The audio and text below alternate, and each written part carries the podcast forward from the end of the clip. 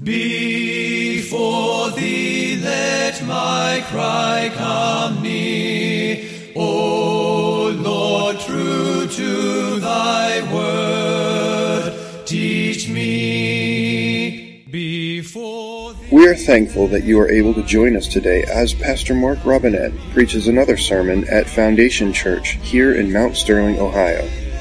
If this message is an encouragement to you, and we pray that it will be, please consider taking the time to go to www.foundationfellowshipchurch.org and let us know.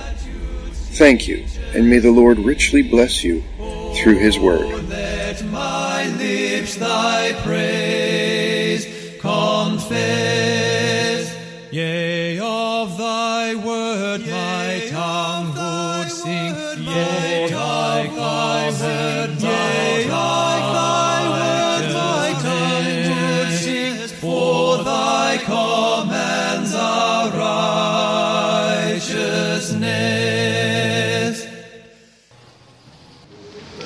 Well, greetings this Lord's Day in the name of Jesus Christ our Lord.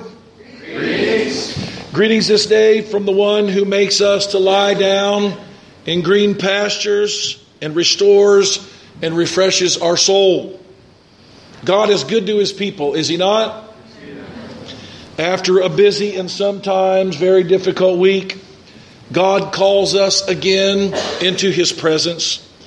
We are invited to forget all that we have not done and all that we plan to do. We come here often tired, and God gives us rest. Everybody say, God gives us rest.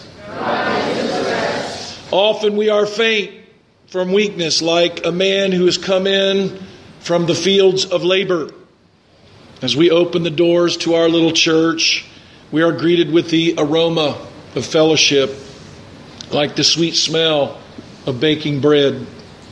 We hear the conversation and communion among our brothers and sisters like the sizzle of dinner in a pan. Bright eyes and holy kisses greet us and make us forget our toils. The warmth of all of this brings begins to take the cold that has settled into our bodies away, and we know that soon the fires of this holy hearth shall touch us deeply. Amen. And then we eat. God feeds us, and I'm not talking about the meal afterwards, but I'm talking about food that the world does not know of. We gather together. He prepares a table before us, and we eat. We dine on His words, the bread of life. David in Psalm 78 said this He said, Give ear, O my people. Give ear to my law. Incline your ears to the words of my mouth, and I will open my mouth in a parable, and I will utter dark sayings which we have heard and known, and our fathers have told us. We will not hide them from our children, showing to the generation the praises of the Lord and his strength and his wonderful works that he has done. For he established a testimony in Jacob, and they appointed a law in Israel which he commanded our fathers that they should make known to their children, that the generation might come to know them, even the children which should be born, who should arise and declare them to their children, that they might see their hope in God and not forget the works of God, but keep his commandments. Everybody say, We want to keep God's commandments. We want to keep God's commandments.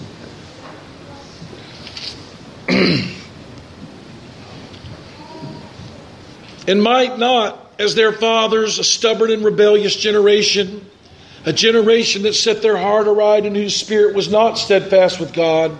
The children of Ephraim, being armed and carrying bows, they turned back when it came their time to fight. They did not keep the covenant of God. They refused to walk in His law, and they forgot His works and wonders which He showed them. Marvelous things He did in their sight of their fathers in the land of Egypt and in the field of Zoan. For he divided the sea and he caused them to pass through it, and he made the waters to stand up in a heap. In the daytime he led them with a cloud, and at night he lit a fire. He clave the rocks in the wilderness, and he gave them drink out of the great depths. He brought streams out of the rock, and he caused waters to run down like rivers. And they sinned yet more against him by provoking the Most High in the wilderness. For they tempted God in their heart by asking for meat in their lust. Yea, they spoke against God, and they said, Can God furnish a table in the wilderness? Behold, he smote the rock, waters gushed out, and the streams overflowed. Did he not also give us bread to eat? Can he provide flesh for his people? Therefore the Lord heard this, and he was wroth. So fire was kindled against Jacob and against the anger against Israel because they believed not their God, and they trusted not in his salvation, that he had commanded the clouds from above and opened the doors of heaven. He had rained down manna upon them to eat, and had given them of the corn of heaven. Man did eat angels' food, and he sent meat until they were full. He caused an east wind to blow from heaven, and by his power he brought in the south. He rained flesh upon them as dust, and feathered fowls like as the sea of the sand, sand of the sea. And he let it fall in the midst of their camp round about their habitations, so they did eat, and they were filled, and he gave them their desire. God feeds us every day.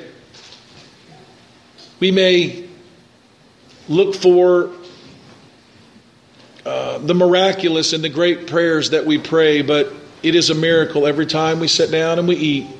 God prepares us food. Amen. Amen. Let us pray. Heavenly Father, we love you. We thank you for calling us together. We are so honored to be invited into a place where we do not belong. I should say we did not belong because I know we do belong here now. Lord, we belong because you have invited us, Lord, and the, the feast that you have prepared is for us.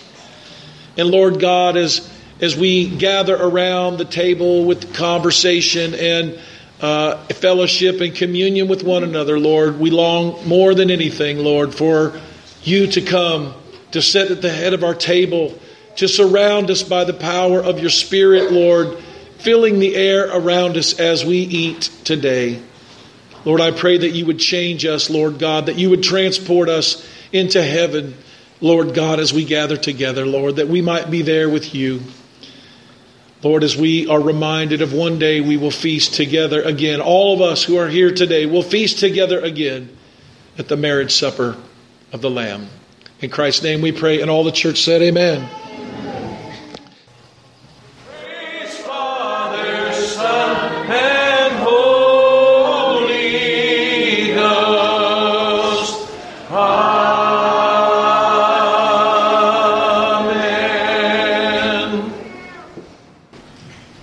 Please remain standing for just a moment as I read for you my text from John chapter 6, starting in verse 1. John chapter 6, starting in verse 1. My message today is called Food for 5,000 and Food for Life. John 6 1 says this After these things, Jesus went over the Sea of Galilee, which is the Sea of Tiberias. And a great multitude followed him because they saw his miracles, which he did on them that were diseased. And Jesus went up to a mountain, and there he sat with his disciples. And the Passover, a feast of the Jews, was nigh. When Jesus then lifted up his eyes and saw a great company coming to him, he saith unto Philip, Whence shall we buy bread that these may eat? And this he said to prove him, for he himself knew what he would do. Philip answered him, 200 pennyworth of bread is not sufficient for them, that every one of them may take a little. One of his disciples, Andrew, Simon Peter's brother, saith unto him, There is a lad here.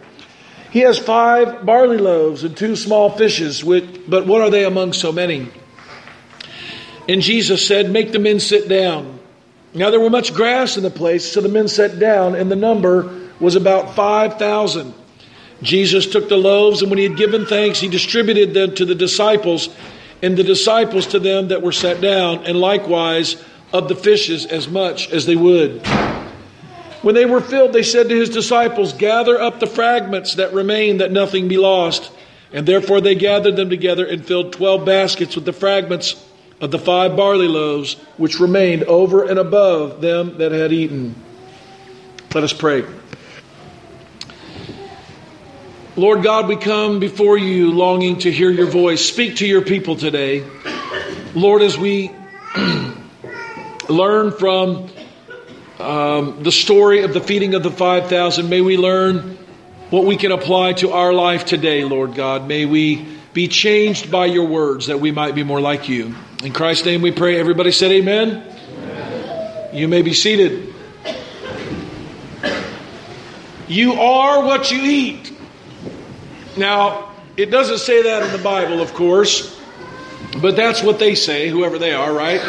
You are what you eat. Uh, we have become a people very, so much uh, concerned and focused on what we eat. We're rich enough uh, as Americans uh, to be able to do that. Most of the world is not. For example, eggs are good, right? But free range eggs, they're better, right? And uh, free range eggs that get sunlight, well, that, that might even be better than that, or, or get to eat bugs, or are fed only on organic food, right? Or not uh, treated with antibiotics. Those might even be better. You know, we, we probably have more of a, a doctrine on eggs uh, than we know. Now, we think about carbohydrates and, and, starches and sugars and oh how bad sugar is well well wait maybe, maybe it's only refined sugar that's bad. Maybe maybe the raw sugar you know is better. Never mind that everything that we eat our body then turns into sugar. I mean never mind that. Just let's let's skip right over that part you know. Fat of course is bad. Well they, they think it is. Wait a minute. Oh it's only certain kinds of fat that are bad. Other kinds aren't so bad, right? You'd be surprised how much knowledge we all have, right or wrong, about food. And I think some of you might be sharper on the subject of food than on your memory verses. Proteins, grains, gluten, uh, MGOs, GMOs, MSGs, and the list goes on and on. Food's important. It's not just important, as you know, it is essential. God has ordained that we uh, not only have to eat, but we have to eat a lot. And we have to eat often, several times a day. We're, we're not like crocodiles or, or pythons who uh, might eat once a month or every two or three months, right? Uh, depending on how big of a meal they get. God has ordained that we need food to live. We need our daily bread. Everybody say daily bread. Daily bread. Jesus instructed us to pray what? Give us this day our daily bread. Uh, I had a thought as they were reading through manna about portions of food, and uh, God had portioned out an omer uh, of manna per man. So we ought to measure that up, and that ought to be enough to get us through a day. Don't you think, Tim? Wouldn't that be good? Because I've been wondering about portions myself lately. And uh, so, whatever an omer now. And another thing, too, about manna, which I won't, well, okay, I'm going to skip over it because I'll start preaching my sermon, my next sermon. So, all right. Now, it may seem odd to you, uh, more than it did to them, uh, that we have so much food. Food's everywhere mega stores, health food stores, drive throughs, restaurants. Not only do we have food, but we have the resources to buy it and the resources to go get it if we don't have it right where we have. We can just get everything. Now, here in our text, we have a story that is told not just in the synoptics. You know how a lot of the stories are Matthew, Mark, and Luke, right? This is Matthew, Mark, Luke, and John. All four Gospels tell this very same story. John often contains words and actions that are not included in Matthew, Mark, and Luke because he is trying to tell us about things that they didn't already tell us about. It was written last, the book of John.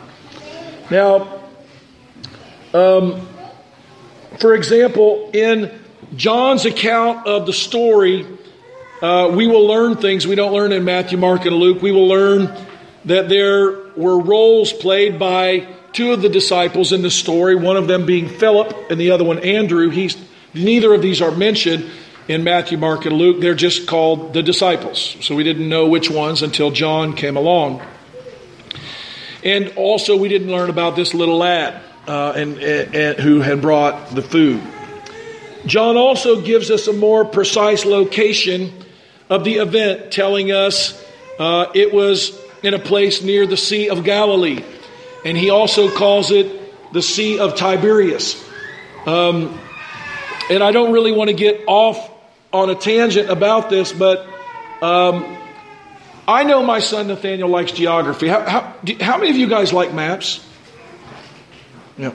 Well, you know, I, I was, when I was in Myanmar, I've heard all these stories over there, and they would name the places. But if you've never been there and you don't know the geography, it's kind of like almost pointless, right? Unless you can just memorize the words. But there's something about knowing the place, like if I told you a story and I mentioned Mount Sterling and Harrisburg and whatever, the story would make a lot more sense to you if you knew where these places were in relation to the other ones, right? You'd know how long it takes to get there. You'd know, you know, how, how, how, the, how these areas relate, whether they're on mountains or in valleys or by rivers and lakes and whatever. And so um, I just wanted to, I wanted to just, for just a moment, talk a little bit about this. Jesus called the, the the, the Word of God, I should say, calls this the Sea of Tiberias because the area is near a city called Tiberias. Uh, the, they didn't call the whole lake the Sea of Tiberias, but right near the city of Tiberias. Now, uh, the Sea of Galilee is not shaped like this, okay? It's more shaped like Sarah's harp, all right? In fact, some people believe that it was it, that the word in Aramaic or Hebrew is harp shaped. That's why they named it that. It kind of looks like this, but it has a bump out, kind of a bump out, to where it sort of looks like a harp. It is the lowest lake on planet Earth besides the Dead Sea. It's 700 feet below sea level, which is amazing because it is so close to the Mediterranean. 700 feet below sea level is Sea of Galilee. And right on the edges of it are these giant mountains. That's why these incredible storms that the Bible tells us about would happen. The Sea of Galilee is uh, about eight miles across, it is about 13 miles long. And the Jordan River comes in at the north and it goes out the south. Isn't that kind of cool? You have a lake, and the Jordan River doesn't just flow into the lake, but it flows into the lake and out of the lake. Okay? So much of the biblical narrative uh, of the life of Christ centers around this lake. And if they call it the sea here, but it's not a sea, it's a lake. Uh, but that's just what it was called. That's what they call it. Now, uh, if you look up there where the trim stops, can you see up here where the trim stops? I wish I had me one of these big old pointers and I had a big map. If somebody around here would teach biblical geography to the people of our church, that would be fantastic. So I'm going to teach you a little bit, okay? So right where the trim stops is Capernaum. Everybody say Capernaum. So many things happened in Capernaum that if you're telling a Bible story and you wanted to guess where it happened, you could probably guess it was Capernaum. 10 of the 13 prominent miracles recorded in the Gospels, 10 of them happened in this little town of Capernaum on the Sea of Galilee. Uh, Nazareth would be on the land over here. Nain, where the widow was healed, was over here. Tiberias is about midway up right here. And the city of Magdala is down here. And I'm throwing Magdala in because little little Magdalene that, that God's given us today, maybe. So, um, so on or around this lake, on this side of the lake, is where the maniac of Gadara uh, was was where the demons were cast out, and they went into the Sea of Galilee. On the Sea of Galilee is where Jesus walked on the water, where the disciples threw their nets over and they caught fish. Where uh, all of these things happened all around the Sea of Galilee. We should know this. We should know all about this geography. We should know it more than we know where Dayton and Springfield and Chillicothe and Zanesville are. Don't you think, guys? So we should learn this. Um, and so this is a pretty interesting, a pretty interesting place. It seems that John re-records the story so he can tie it in, though, to something that's not included in Matthew, Mark, and Luke. You see, Jesus preaches a sermon, and you just heard it. Did you guys hear what Jesus is preaching in John 6 later on. You heard Jesus talking a lot about manna and about the bread of life and about the disciples and about predestination and election and all kinds of interesting things. All of this sermon, though, you have to cast it in the shadow of what had happened the day before. Uh, they would not have missed that, Jonathan. They would, if he's talking about bread and bread of life and God doing all these things, what would they be thinking about, Andy? What just happened the day before? Thousands and thousands of people were fed bread. Uh, and so these two things apparently were tied together in so much that John wanted to retell the whole story before he gave us the sermon that Matthew, Mark, and Luke did not include, so we could see how they tie together. As it happened on that day, the multitudes were following Jesus because of the miracles that he had gathered and uh, he taught them. There may have been a lot of sick in the area uh, because a lot of people had come to this part of Israel because in Tiberias there are these natural hot springs. And people would travel to Tiberias uh, so they could get healed. And they would go down in these waters and they were therapeutic and they liked them. Uh, and so there might have been a lot more sick. Where Jesus and where this event takes place is going to be between Tiberias, which will be right here on the far western side here, and up there is Capernaum where the trim stops. In the middle there, there's a giant plain. And it's a fertile plain where a lot of wonderful things grow, and it's a fertile, beautiful area. Some people call it one of the most beautiful places on earth because it's so fertile and so beautiful. So Jesus gathered together with the disciples and with this multitude on a mountain uh, in this beautiful plain off of the Sea of Galilee. And as they were up there, they could look down and they could see this giant, giant, you know, see, when, when like when we go over and we see Deer Creek, the little lake, imagine if we had a mountain that was 5,000 feet tall. You could see the entire lake. You would look down and you would see the lake, okay? So when they're on a mountain, they can look down and they can see this eight mile by 13 mile lake. It looks like a lake to them because they're up on top of this mountain. Can you sort of get a little picture of what's going on here? So the people had been listening to Jesus in Capernaum. Jesus had gotten in a boat. Uh, and they knew where he was going. They knew he was going to go on down here a little ways, and so they followed him on the on the side of the lake. So the lake is only 33 miles around, is all far the lake is. And so they knew where he was going and they all couldn't get on boats, these thousands of people. So they just walked around the lake. Can you picture this? Can you picture the people walking around the lake hoping Jesus lands and they can hear him teach and they can interact with him? He, uh, so caught up were the people in uh, wanting to be near the miracle maker or to have a miracle for themselves and hearing his teachings that they found themselves without food when they needed it. They were caught up. You know, can you imagine this? I mean, if, if a guy is healing people and raising people from the dead and casting out demons, you don't stop and go, you know, you know, I better pack a lunch. I mean, you're just like, you know, you're just, wow, you know, I'm following this guy. And so they did.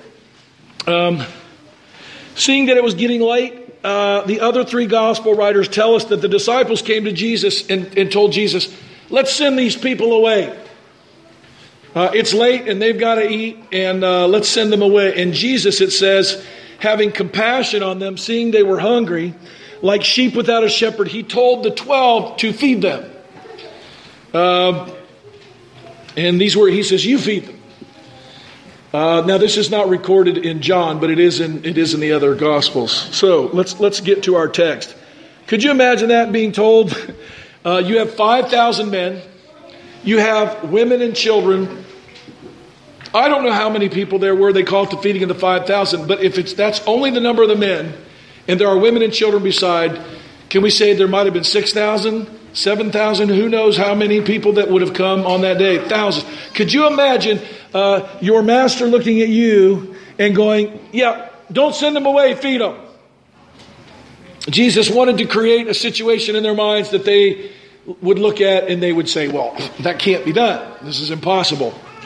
So um, we go back to our text. After these things, Jesus went over the Sea of Galilee, which is the Sea of Tiberias. The great multitude followed him because they saw his miracles. Now, do not miss this, okay? They followed him. Why? Everybody say, because they saw his miracles. Now, John includes this because later on, if you remember hearing the sermon, what did he say to them? You remember those people, they all left. And he said, You know why they were following me? He said, he said, Some of them followed me for the miracles, okay, that I did. Others were following me for a whole other reason. They were following me for the bread. So this crowd was following him for the miracles and they got bread. The next crowd is following him for bread. Okay? So we have two things going on. There is the miraculous. Everybody say the miraculous. And then there's the ordinary. Everybody say the ordinary. Now, people feed people all the time. Uh, it's an amazing thing when we travel. We'll be driving and we have 20 some of us in a bus, and they'll pull over to a house that looks like nothing and we certainly didn't call ahead or make an internet reservation and we'll get out and i don't know where the food comes from. I don't exactly understand it but apparently it's a custom thing there. And these people start breaking out food and they feed us all and there's you know pork and soup and all rice. It's just flying from this house. I i don't even understand it but it happens okay? It's something they do. There's no sign. There's no golden arch. There's nothing. It's just it's their their fast food apparently is just food all the time. I'm not i don't really understand it but he said that they followed him, John says, because of the miracles which he did on them that were diseased. Jesus went up to a mountain, and there he sat with his disciples. Now, I want you not to miss this. He was sitting with his disciples. Okay? The multitude came, but he was sitting with his disciples. The Passover, the feast of Jews, was nigh. When Jesus lifted up his eyes, he saw the great company. He addresses Philip. Now, to say to a group of people do it is one thing, but now he's going to address a single person in the group. Now, we don't know tons and tons about Philip, but he speaks to him. And John reveals to us by the power of the Holy Spirit that a lot of what Jesus was going to do here has to do with Philip. We think of the broader story, we think of the big miracle, but that's not exactly what's going on here. What Jesus was doing for the multitude, the miracle he was about to perform, was not to impress them. It was not to gain more followers. It was for Philip. Everybody say it was for Philip. How do we know that? Everybody say the Bible says so. Isn't it hard to believe that God feeds five, six, seven thousand people, and we read about it two thousand years uh, later for one guy, Philip? Isn't that, isn't that, isn't that amazing to you, Steve? It's amazing to me. I'm reading, it says Jesus knew what he was going to do, but it was to prove him. Who? Philip. No doubt all the 12 would benefit from what happened. So I'm sure it was for them as well, but this was, John says this was about Philip. Now, John doesn't explain, okay, but I think I have a little insight into this. It would benefit the 12. It was a wonderful thing he was about to do. But Philip needed to be changed by one degree or more in this action, and he would be. When you read the story of Jesus, don't mention, don't miss that he is pouring his life into the 12. He doesn't care about these multitude. He, he has compassion on them. But what I'm saying is, he's not, his concern is with the 12. His teaching is for the 12. The miracles are for the 12. Do you understand this? Jesus was not trying to build a megachurch. He could have been the first and the last ever to have one. He could still have it today. He could be in the pulpit every week. He would have never died, right? No sin. But that wasn't what he came to do. When the multitudes followed him, he often spoke in parables to them, and they asked why, and he said, Because I don't want them to understand. This is a very strange thing to say. And he said, And these people that followed, I know they're really not following me. They're coming for a miracle, and later they come for bread. But Jesus was there for Philip. Everybody say, Jesus was there for Philip.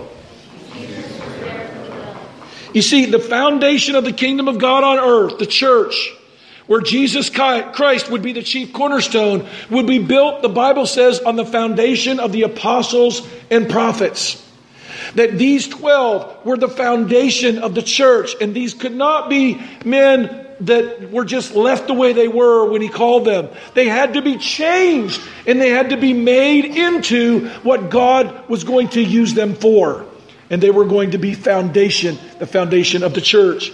These men would, could not be ordinary. They could not be uh, like uh, just everybody. They, they, they had to be right. As I look at our church, and I look at the future of what God is doing here, you know, I am not eager to try to get more and more and more and more people to come here. Yeah, there is something in, in our human pride that when people ask you how many people go to your church, you want to say a big number, or when they come and they see, whatever. But I actually like the idea that, that the scripture says that we need to be careful how we build, that we need to understand that we need to build with good material. And the future of this church will be dependent on who and what it's built on. That's why uh, we're thankful that God has sent the people He has sent here because I see God working on them and changing them. I mean, Steve, do you know how much different you are from when the day I met you?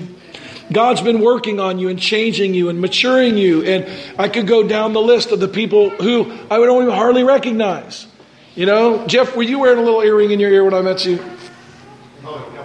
Probably a couple, you know.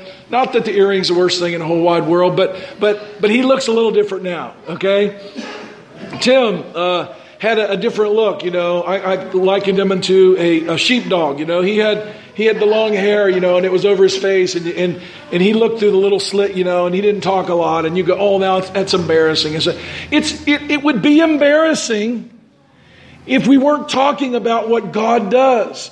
And God didn't just give Tim a haircut and teach him how to grow proper facial hair.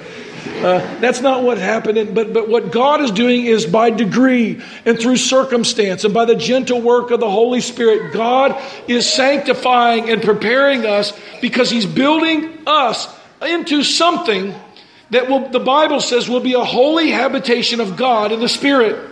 That what God is doing in your life, Andy and, and Kirsten and your children, that God is doing something the Bible says that He is preparing us. He's using these things to, to fashion us and to change us and to make us fit for heaven and fit for the work that He has called us to do here on earth. Performing miracles uh, was done for the 12, calming of the storms and casting out demons were for the 12. For what He had called them to do, He used these things to change them. There was something God was doing in Philip that day that we will understand better when we're not looking through a darkened glass of our sinful flesh. Like God knows what we need and what we, uh, before we ever ask Him, He knew what Philip needed and He knew what he was going to do that day. In verse 7, it says, Philip answered him, 200 pennyworth of bread is not sufficient for them, that every one of them may take a little. As I was reading this, I was praying, I was like, Lord, what on earth was God doing in the life of Philip? And it took a little bit more reading to get there, but Philip was naturally disposed to look at how this couldn't be done. See what I'm saying? He was looking at the situation. He was saying, All right, mathematically, we've got five, six, seven, maybe 10,000 people. And you're telling us to buy bread. And I'm telling you, this can't be done. We don't have enough money to do it. And even if we had money, and he mentioned some amount, if we had even that much money, we could not even get a little tiny bit for all of them. Philip was an analytical guy who looked at this situation and decided it was impossible. Can you think maybe what God is about to do with Philip? You see, this is sometimes what we do. Instead of look at the situation and see the opportunity for God, we look at the situation and we resolve its impossibility before, there, we, before Jesus even does anything.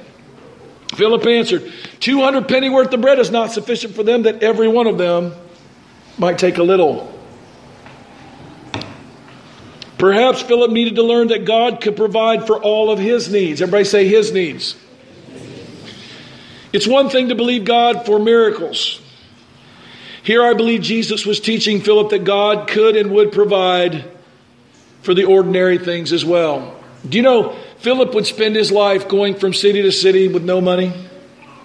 You remember how he sent him out? How did he send him out, guys? Don't take any money. Don't take extra clothes, right? Don't, don't even take your Bible notes and prepare yourself what you're going to say. God in the same hour will, he was, remember in the sending of these, these 12, he stripped them of all their props, of all of the things they could lean on, and he sent them out. He told them to go, and whoever's there, let them feed you. Here he was going, he was reminding Philip that God could feed him. God could meet his daily needs. This thought has been going over and over in our minds that oftentimes when it comes to big things or miraculous things or impossible things, we ask God and we pray for them. But when it comes to the ordinary day to day life, oftentimes we don't understand that God is in that too. And that every meal that we eat and everything that God provides, something ordinary. He didn't stretch forth a withered hand. He didn't raise someone from the dead. He wasn't walking on water. He just did what any what Olive Garden could do, he fed a lot of people. And you might go, well, that, that was, it, it certainly was miraculous, obviously. But, but what he was doing was ordinary. It could have been done if they would have had enough money. It could have been done if they had enough food, right? But they didn't. Jesus was teaching Philip God could and would provide ordinary things as well. This that his life from this day forward would not be ordinary in any way. That God would even come to him in the ordinary and he would ask him to seek first the kingdom of God. Philip could clearly see that they did not have the money to meet the need, but this needed pointing out. It is it took Andrew to point out what most would have seen as absurd. And so God uses Andrew I believe, to contrast Philip. Because what Andrew does, honestly, if anybody else, if anybody here did something like this, we probably would laugh at them. Because Andrew is, is, is okay, hey, let's look at what we got. Right? But what they have in comparison to the need is ridiculous. Everybody say it's ridiculous. Absolutely ridiculous like the staff in Moses' hand. God took this orphaned, stuttering, wanted for murder man, an Israelite standing at the Red Sea, hearing the cries of the people of God that had sent him to lead. They had nowhere to go. He didn't know what to do. And remember what God says to Moses. Do you guys remember this? What does he ask him, Tim? What is in your hand? Everybody say, What is in your hand? Now, it's kind of absurd in a way. What's in your hand? Oh, I have this dead piece of wood. Oh, okay, that, that'll work. Stretch it out.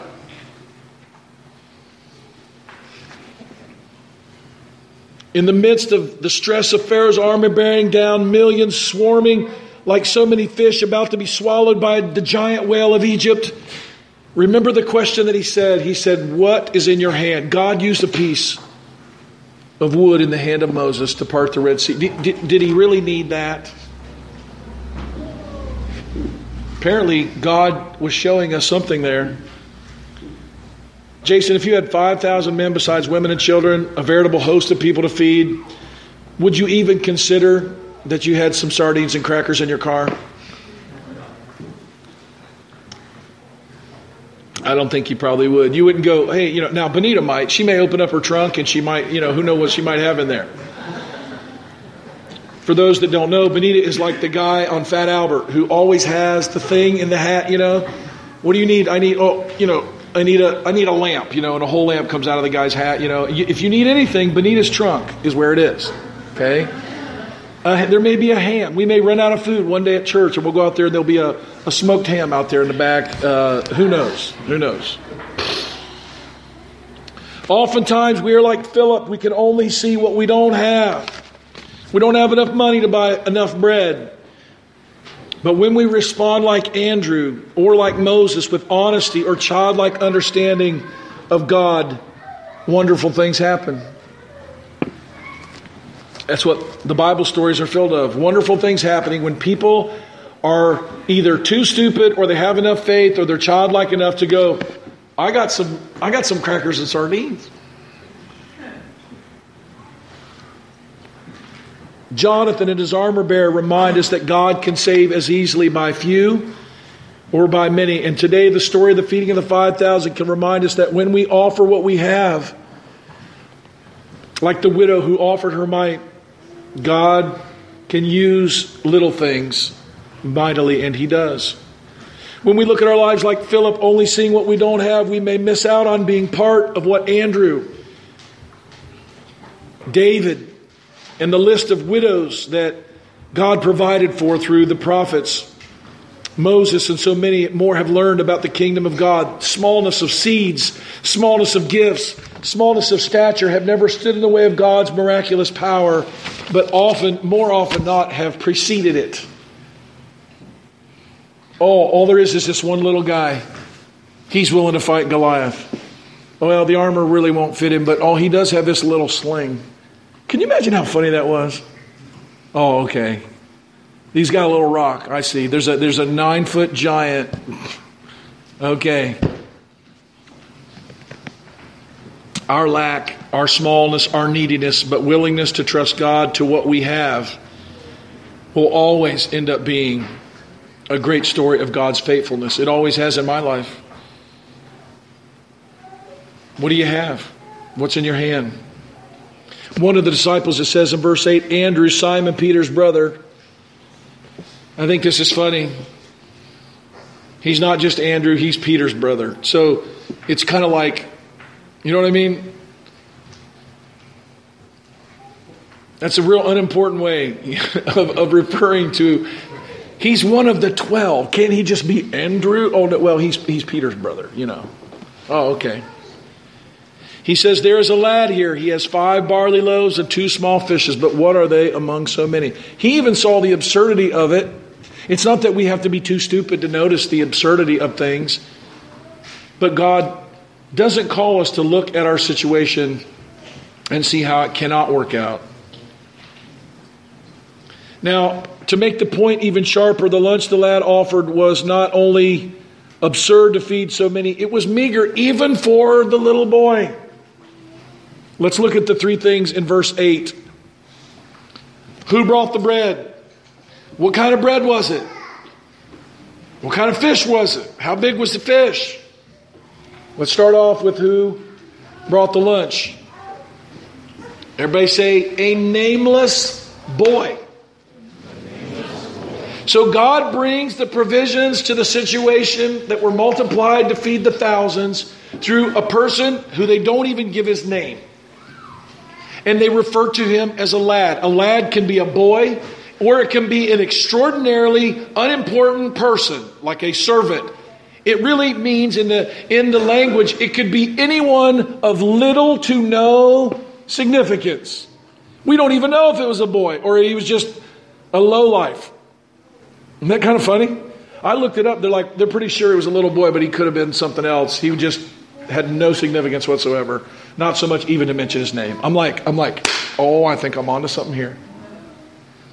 Next, I thought, well, let's look into what kind of bread that it was. And it was barley. Now, I'm not an expert. I, you know, I don't work at a bakery. I haven't baked any bread. I, I do like to eat bread.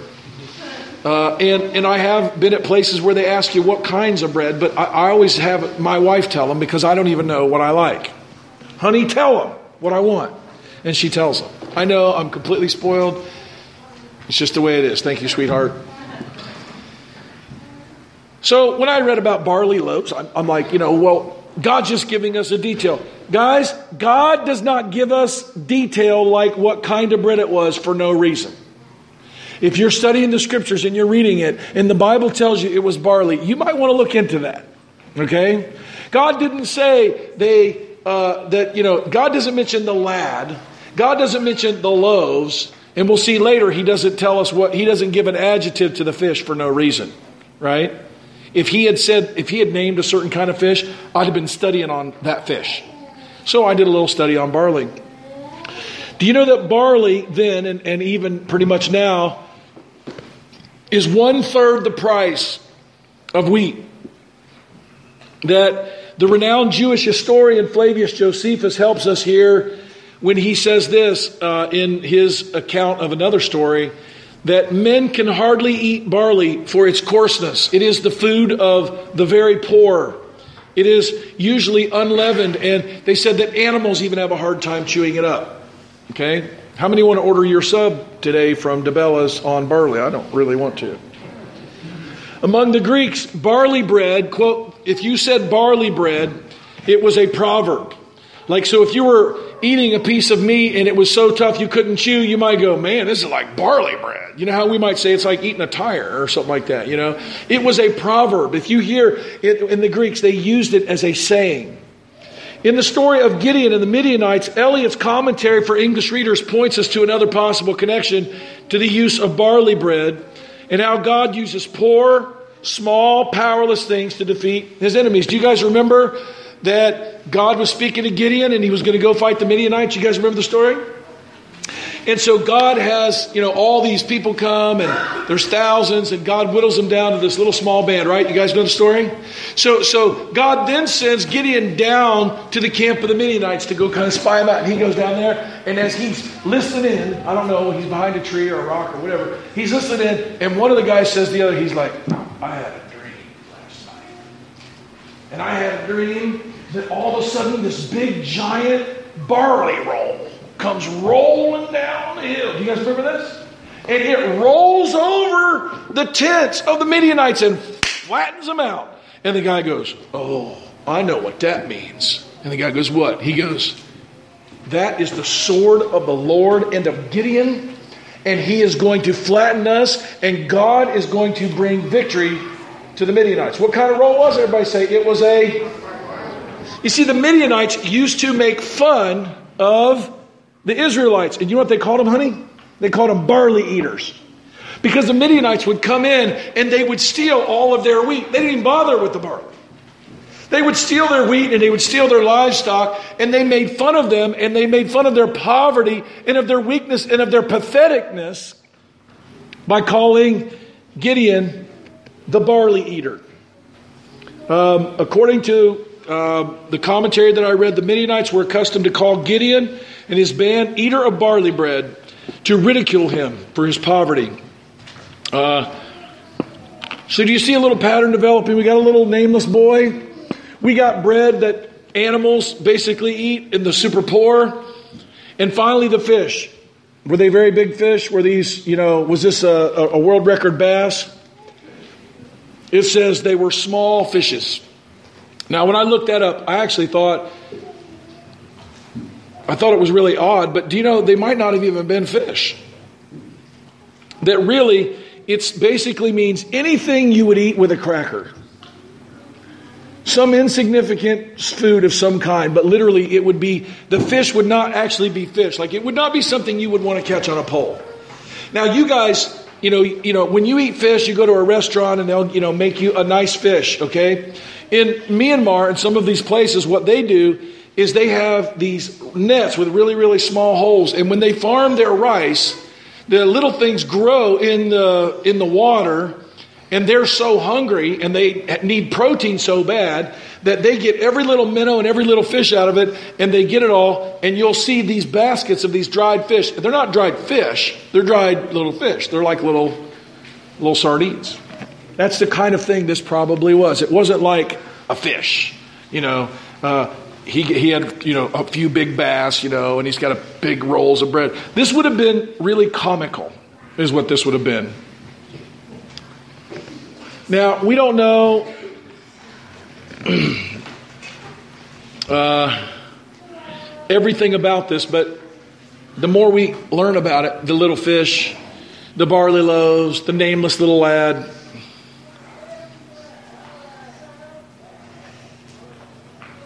We don't know if Andrew saw what the boy had or the boy even offered it himself. It doesn't tell us in the story. But we know that they talked about, and we're still talking about this story. Verse 10 Jesus said, Make the men sit down. There's much grass in the place, so the men sat down. And there were 5,000.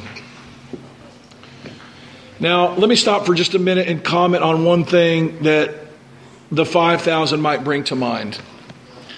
We later learned that these were not followers of Christ in the truest sense, but they were following him. Would be to God that we are his elect people, though, would follow him like they did in one respect. And you might say, What do you mean? What would it be like if we followed after the words of God and the works of God without regard to our physical needs? We're also well provided for. We can hardly gather if, if lunch isn't going to be exactly at a certain time or. Calvin actually pointed this out. I'm, I'm reading Calvin, and Calvin is saying, he's talking about the people in the 15th century, you know, and, and he's saying they can hardly go hours without eating, but yet these people who weren't really even believers in the truest sense, they lost themselves following Christ.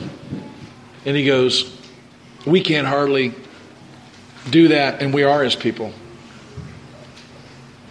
Oh, that God would have us to hunger and thirst after righteousness so that we could be filled with food from heaven. May God feed us the bread of life that we may live. Verse 11 Jesus takes the loaves, and when he had given thanks, he distributed the bread, and the disciples. And it's an amazing thing. He gives it, he does it, but then he gives it to the disciples. He was teaching the disciples. What were they going to be doing, guys? Jesus was going to leave one day, and they were going to have to feed the people. They were going to be the shepherds of Israel. And so he gives the food to the disciples, and they pass it out. Notice here, Jesus does not ask God to multiply the food. He gives thanks. Everybody say he gives thanks. Now, you know, growing up, I, I, was, I was taught and I am opposed to religious behavior. Uh, and when I say that, I mean things that we do to seem religious, things that we do to seem spiritual, but that are not really necessarily that important. And one thing I've seen people rail on is praying for food. I've even somewhat dismissed it in a sense of, yes, you know, that might be a real religious thing to do. But, you know, as I read the story this time, and then I looked into it more, you know, Jesus didn't just do this once, he did this repeatedly. Before he ate, they literally show what he did. He prayed. And he, and he wasn't asking God to multiply it, he was just being thankful for it. I really think that when we pray for our food with our families, or at restaurants or wherever we are, I think really taking the opportunity to pray and to give thanks for the daily bread that God gives us. I really think it I think it's a, it's a part of true piety that we should observe. Anyway, that's I'm just throwing this out here. I kind of have a renewed fire for praying for my food, honey. So it was Christ's practice, and I think it should be ours. When they were filled, he said to his disciples, Gather up the fragments that remain, that nothing be lost. Everybody say that nothing be lost. I've heard people talk about this before, and I heard a, a good sermon on not wasting. And I, am I'm, I'm a big believer. If you want, if you want to see me get worked up, you'll see that when all the kids break things and we waste food and we don't save it and put it in the refrigerator, but the leftovers get left out or thrown away. I, that bothers me. I don't think that this is what this is about, though. Okay? Although I'd love to preach a sermon on how wasteful my kids are and how you need to straighten up and save stuff and quit making dad spend all his money, I don't really think that's what the sermon was about, although this could be used as an example. This was amazing. They started off with crackers and sardines. They started off with something small. There are 12 baskets left over. Does God arbitrarily have numbers included in things? Does he arbitrarily do anything? 12 baskets are left over. This is amazing. I'm going to talk to you more about those 12 baskets next time. But I will say this God not only gives us what we need, but he gives us more than we need. Everybody say, God gives us more than we need. I'll sum up by just saying these few things. The multitude followed Jesus for his miracles and healing, but the next multitude would follow him for bread. His miracle was for Philip and the 12. Philip saw what he did not have, but God was changing him into a man, instead of seeing what he didn't have, would be a man who would look at what he has and realize God takes small things and he does great things with those small things, just like he would do with them. They were 12 small, unimportant people, and God would use them to do something mighty. Andrew saw what they had and didn't feel too silly to point it out. God used a small lunch to do a great thing. God would use a small band of 12 to change the world. God will use all of our smallness to do His great will on earth as His kingdom comes and His will is done on earth as it is in heaven. Next time we talk about this, we'll talk more about the 12 baskets and think about who God sent out. He sent out there by saying the 12. Who were these miracles for? They were for the. What do you think these 12 baskets might be talking about? He said that none would be lost. You heard the sermon that he preached at Capernaum, and he talked about those that God has given will not be lost. Those that God saves will be saved. Those that God chooses will stay chosen. Those that eat this bread will not live forever if they if they do right and, and, and earn it. No. Those that those that eat the bread of life live forever. Those that eat the flesh will live forever. God is teaching us about what will not be lost in His time and what will not be lost in ours. We'll talk about that more when we get together next time. Let us pray. Heavenly Father, thank you for helping me to get through this message today. Lord, I know that the weakness of my voice may even sharpen the point of what is being said. I was feeling and thinking maybe I couldn't even get the words out today. Lord, I was reminded that my voice could be lost any day and that the voice that you have given this church for hearing your word could be gone tomorrow.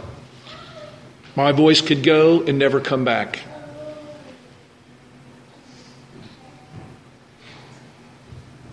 Lord, my heart was turned to the First Baptist Church down in Texas that 12 of their young people were killed in a tragic accident. The mourning and the pain which they suffered right now. I was reminded, Lord, of how weak we are, how uncertain our futures are, how that we are like the grass which rises one day and then is burned by the heat of the sun. But Lord, in all these things, you love us, you provide for us, you cherish us, O oh God. But our hope is not in this world, but is in that which is to come. And Lord, we trust you for our tomorrows and for the certainty that tomorrow you will be God, that tomorrow your kingdom will continue to come no matter what happens to us. In Christ's name we pray. And all the church said, Amen.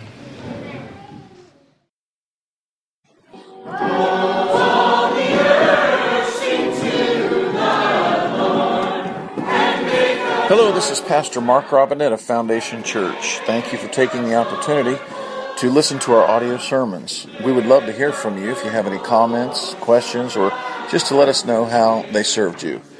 Go to our website, www.foundationfellowshipchurch.org, and send us a note. Thank you, and it's a pleasure to serve you.